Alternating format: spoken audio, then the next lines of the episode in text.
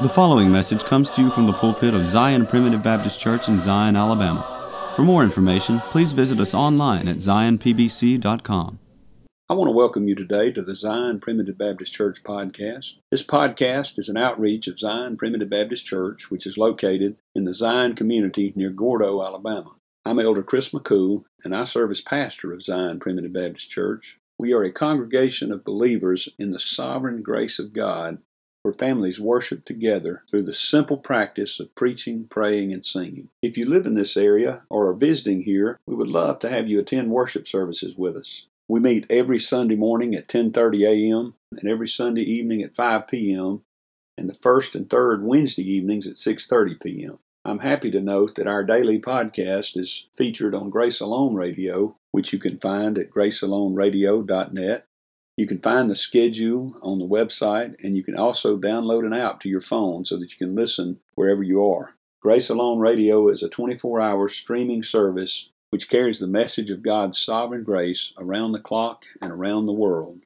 Zion Primitive Baptist Church is located at 9487 County Road 49, Gordo, Alabama.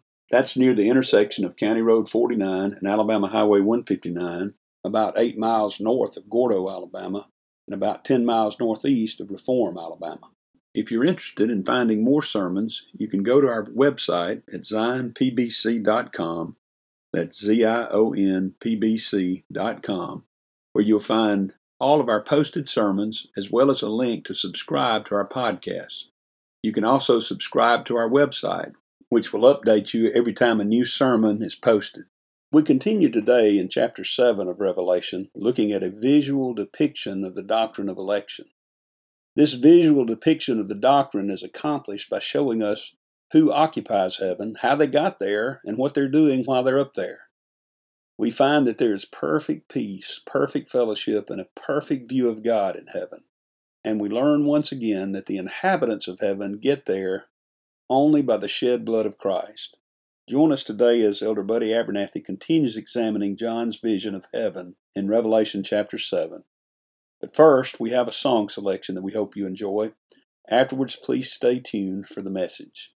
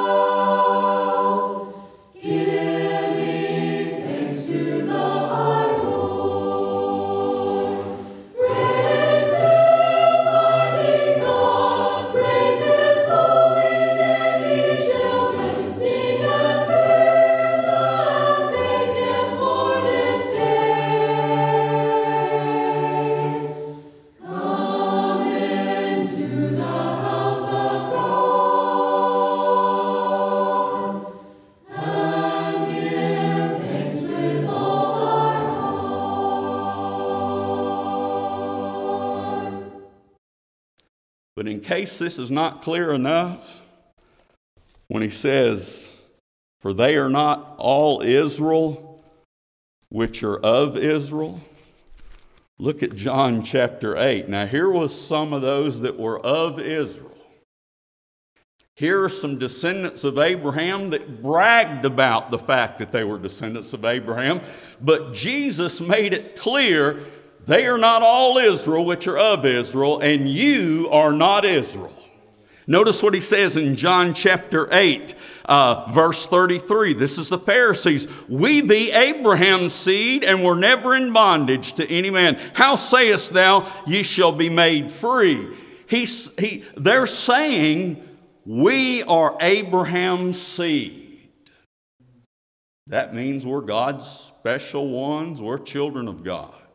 Verse 30, or uh, verse 39, they answered and said unto him, Abraham is our father. Jesus saith unto them, If you were Abraham's children, you would do the work of Abraham. In other words, spiritually speaking, you're not the children of Abraham. Verse 44. Now, this, this is kind of plain now. Ye are of your father, the devil. Now, wait a minute. These are Israelites. These are the descendants of Abraham. The Old Testament used Israel as an illustration that God chooses who He's pleased to work with, but He chose them as a physical nation. And we're not to conclude that just because someone is a descendant of Abraham, that they're a child of God, because here He says to some descendants of Abraham, He said, You're of your father the devil, and the lust of your father you will do. He was a murderer from the beginning and abode not in the truth, because there is no truth in him when he speaketh a lie speaketh of his own, for he is a liar. Verse 47 He that is of God heareth God's words. Ye therefore hear them not, because ye are not of God. And I don't want to be too repetitive, but I hope you understand that concept. That there's the physical nation of Israel in the Old Testament that God gave his revelation to, but we're not con- to conclude that when it comes to the people God chose in Christ before the world began and predestinated to be conformed to the image of his son that that means every descendant of Abraham is a child of God and no one else is. The purpose of God working with Israel is to train us to think in terms of election. But we'll find out who the elect are in a little while. So you may ask the question okay, if being a descendant of Abraham doesn't make you a child of God, what does? That's a good question, isn't it? Because I'm not even a descendant of Abraham. You really need to know the answer to this question. Romans chapter 2, verse 28. We're talking about being sealed, the servants of God being sealed, and that's what the holdup is, that's what the delay is. Notice this in Romans 2, verse 28 For he is not a Jew which is one outwardly, neither is that circumcision which is outward in the flesh. But he is a Jew which is one inwardly, and circumcision is that of the heart, in the spirit, and not of the letter, whose praise is not of men, but of God. He is not a Jew, which is one outwardly. Now, those, those descendants of Abraham who Jesus said, You're of your father the devil, they were Jews outwardly. But what he's saying here is that's not what makes you a child of God. That's not what, not what makes you an elect child of God. It's not what makes you a spiritual Israelite. He says, He's not a Jew, which is one outwardly. Okay, if being a descendant of Abraham has nothing to do with making you a child of God, what does? He said, He is a Jew, which is one inwardly. He's not a Jew which is one outwardly, neither is that circumcision which is outward in the flesh, but he is a Jew which is one inwardly. And circumcision is that of the heart. That gets to me and you, doesn't it? You can say, I'm a Jew, and we're talking spiritual Jews. He's, you can say, I'm a, a Jew in spiritual Israel. I'm a child of God, not because I'm a descendant of Abraham, but because those that are Jews in this sense are the ones that are made Jews inwardly, who are circumcised in the heart. That means born again. That's some good news for us, isn't it? And that's a good news for every modern day Jew that comes to see the truth of the gospel, that he doesn't have to go back thousands of years and make sure he's a descendant of Abraham. Matter of fact, in the book of Galatians, says there's neither Jew nor Greek, bond nor free, male or female. Now, wait a minute. What does he mean when he says there's neither male or female? We need to explain that today, don't we? That means outward things don't matter when it comes to be a child of God. Doesn't matter whether you're a Jew or a Gentile. Doesn't matter whether you're bond or free. Uh, it doesn't matter whether you're male or female. That has no advantage or, or any indication of who is and who is not a child of God. And then look, one more Galatians chapter 6. This really brings it all together. Galatians chapter 6, verse 15. For in Christ Jesus, neither circumcision availeth anything, nor uncircumcision. Circumcision doesn't mean a thing when it comes to being in Christ. But watch this. In Christ Jesus, neither circumcision availeth anything, nor uncircumcision, but a new creature. What makes the difference? A new creature. And in 2 Corinthians 5:17 it says, Therefore, if any man be in Christ, He's a new creature. Old things are passed away, and all things are become new, and all things are of God who hath reconciled us to himself by Jesus Christ. What matters is that you're a new creature. What matters is that you're born of the Spirit. And if you're born of the Spirit, that means you were chosen in Christ, and it has nothing to do whether you're Jew, or Greek, bond, or free, male, or female.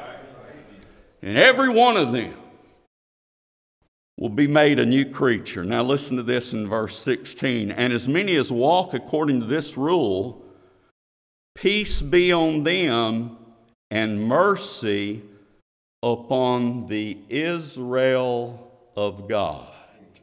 See what he's saying? We're through with that Old Testament worship where God worked with Israel. He's saying, circumcision doesn't mean a thing. What makes the difference is being a new creature in Christ. And he says, Peace be on them and mercy and upon the Israel of God. The Israel of God here is God's elect people in Christ out of every nation, kindred, tongue, and tribe under heaven. That's the Israel of God in our day. Matter of fact, it's always been the Israel of God. You may have been a descendant of Abraham, and God especially worked with you, but there were still multitudes of people that were not descendants of Abraham, that were the Israel of God, and they were born of the Spirit in, in, the Old Testament the same way we're born of the Spirit today. The Israel of God has always been there. Now let's go back to the book of Revelation. There's pending judgment. For some reason, it's been delayed. This fifth angel comes and says to those four angels on the four corners of the earth, Hold back. Hurt not the earth and the sea till we have sealed the servants of our God in their forehead. And I heard the number of them which were sealed, and 140 and 4,000 of all the tribes of the children of Israel. And then he lists all these tribes. And so the concept there, as we've already said, is every descendant of Abraham who is an elect child of God will be in heaven. There's a lot of them. 1,000's the word or the number that teaches that. There's a lot of them. We've showed you it's not all of them, but it's a lot of them. And 12 means all of them will be there. All of the chosen children of God among the Israelites will be in heaven. But after he lists those 12 tribes, and that from each tribe he sees 12,000, listen to verse 9 now. After this, I beheld, and lo, a great multitude, which no man could number, of all nations, and kindreds, and people, and tongues stood before the throne and before the Lamb, clothed with white robes and palms in their hands. Here's people that are not Israelites, but they're with the Lord in heaven, and they stood before the throne and before the Lamb, clothed with white robes and palms in their hands, and cried with a loud voice, Salvation to our God, which sitteth upon the throne, and unto the Lamb. And all the angels stood about round about the throne and about the elders and the four beasts, and fell before the throne on their faces and worshiped God. No Jew and Gentile in heaven. Every one of God's elect among the Israelites are there without the loss of one. And then, oh, by the way, a great multitude which no man could number. Isn't it interested, interesting that in a figurative sense he applies numbers to the Israelites, but now, in case somebody wonders whether, whether there's going to be a lot of people in heaven, here he says, a great multitude which no man can number. And to show you the darkness that people are when they say there's only going to be 144,000 in heaven, the same chapter says there's people there you can't count. See how foolish that notion is? Of all nations and kindreds and people and tongues stood before the throne. Look at verse 12 saying, Amen, blessing and glory and wisdom and thanksgiving and honor. And power and might be unto our God forever and ever. Amen. And one of the elders answered, saying unto me, what are these which are arrayed in white robes, and whence came they? One of these four and twenty elders in heaven is saying, Who are these people? Notice the answer. Verse 14. And I said unto him, Sir, thou knowest. And he said, These are they which came out of great tribulation well, there it is, the great tribulation, that dispensation that's yet to come. That's not what he's talking about. Here is a picture of who is in heaven. The people there are God's elect among Jew and Gentile. There's a lot of them. There's a multitude. There's, there's a multitude that no man can number. And the people there are people that came out of great tribulation. Have you ever had tribulation in this life? When you go to heaven, you're coming out of great tribulation. Jesus said, In the world ye shall have tribulation. One of the meanings of the word tribulation is severe mental anguish. You ever felt that way? These people in heaven, they're out of that. They're no longer going through tribulation, but to the contrary, notice what it says in verse 15 Therefore are they before the throne of God and serve him day and night in his temple, and he that sitteth on the throne shall dwell among them. You know, one of the temporary escapes from tribulation while we're in this world is when we feel the Lord's with us. You know, I remember before I moved here, you know, there, there's incidences in your life that you remember, you know, special things that happen. I remember before I moved here, Brother Chris had arranged for me to go uh, preach at Meadow Branch. And I'd spent the night at his house. And as I left driving up there, I just felt so close to the Lord. And I said, Lord, why can't I feel this way all the time? That'd be great. but it's not true. In the world you shall have tribulation, but you know, he goes on to say, Be of good cheer. I've overcome the world. You will overcome it, not by your own might and power and intelligence, but you will overcome it because Christ overcame it for you. It is absolutely certain you will overcome the world. And notice here he says in heaven, Therefore they before the throne of God and serve him day and night in his temple, and he that sitteth on the throne shall dwell among them. You think he dwells among us now when we have a great meeting? You ain't seen nothing yet. I mean, he's going to be dwelling among them in heaven, and they won't have a fallen nature. They won't be tired. They won't be distracted thinking about what I got to do tomorrow. All of that will go to the grave when you die. Isn't that great? When you die, all that dies. And all that's left is that part of you now that longs to be happy, that longs to be content. You know, David said, uh, when I believe it was David said, When I awaken thy, in thy likeness, I'll be satisfied. That means you're not going to be completely satisfied until then. You know, that's the reason there's so many books today and they become bestsellers if the subject matter is how to be happy and successful in this life. And I'm not saying they're all bad.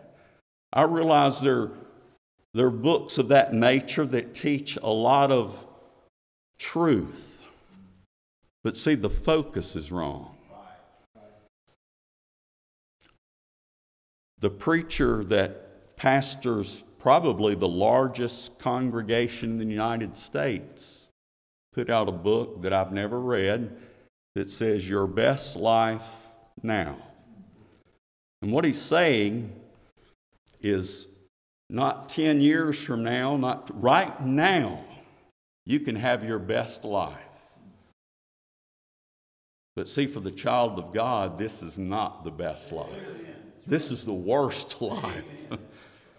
For the wicked, this is the best life, and they love it. They want to stay here. This world means everything to them. But notice it says, uh, He that sitteth on the throne shall dwell among them. Think of that. The sovereign creator and ruler of the universe on the throne is going to dwell, live among you and I.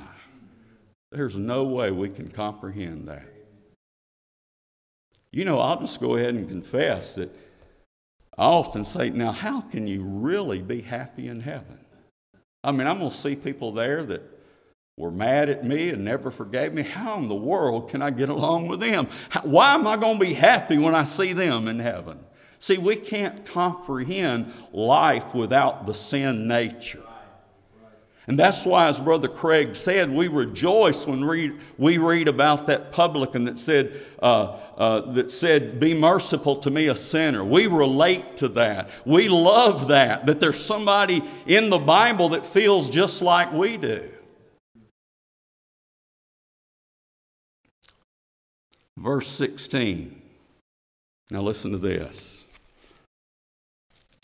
They shall hunger no more Jesus said, Blessed are those that hunger and thirst after righteousness, for they shall be filled. We, we get some meals here in this world, we get some spiritual meals, but we get hungry again, don't we? We feel close to God, but then we feel distant from God and we get spiritually hungry again. He says they'll hunger no more, neither thirst anymore.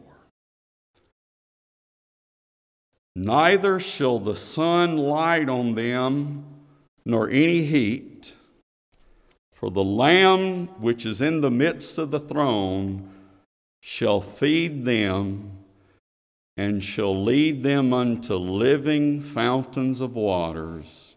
And look at the last verse. And God shall wipe away all tears from their eyes. Like that hymn Brother Chris calls out sometime. They won't make any caskets in heaven, won't be any graves in heaven. It's hard to imagine this being real, isn't it? You young people, you'll find out the older you get, you realize, man, life's uncertain, death is sure. I'm, you realize you're dying, physically dying. How can this be true? But you know what? We don't believe in soul sleeping. We believe if you grow old and somebody has to take care of you and you can't do anything for yourself, the instant you die, all that's over. You'll be with the Lord. You'll be satisfied for the first time in your life. And I like to say it this way when we've, we've talked about God's elect among the Israelites, God's elect among everyone else. You know, one, ex- one concept with regard to the church is all of God's elect people. There's one sense in which we can take a, think of the church that way. Did you know in heaven will be the first time that there's nobody forsaking the assembling of themselves together? All of them will be there, and they'll all be glad they're there and worshiping the Lord. Thank you for joining us today on the Zion Primitive Baptist Church podcast. I hope the message has been uplifting and beneficial to you, and that the Lord will continue to bless you to grow in grace and knowledge of the truth. Join us again tomorrow for another message of God's sovereign grace. If you would like to subscribe to our website, please go to www.zionpbc.com and sign up for email updates. If you have any questions, please feel free to contact the church at zionpbc1847 at gmail.com that's Z-I-O-N-P-B-C-1847 at gmail.com. Or you can email me directly at jchrismccool at gmail.com. That's the letter J, C H R I S M C C O O L at gmail.com.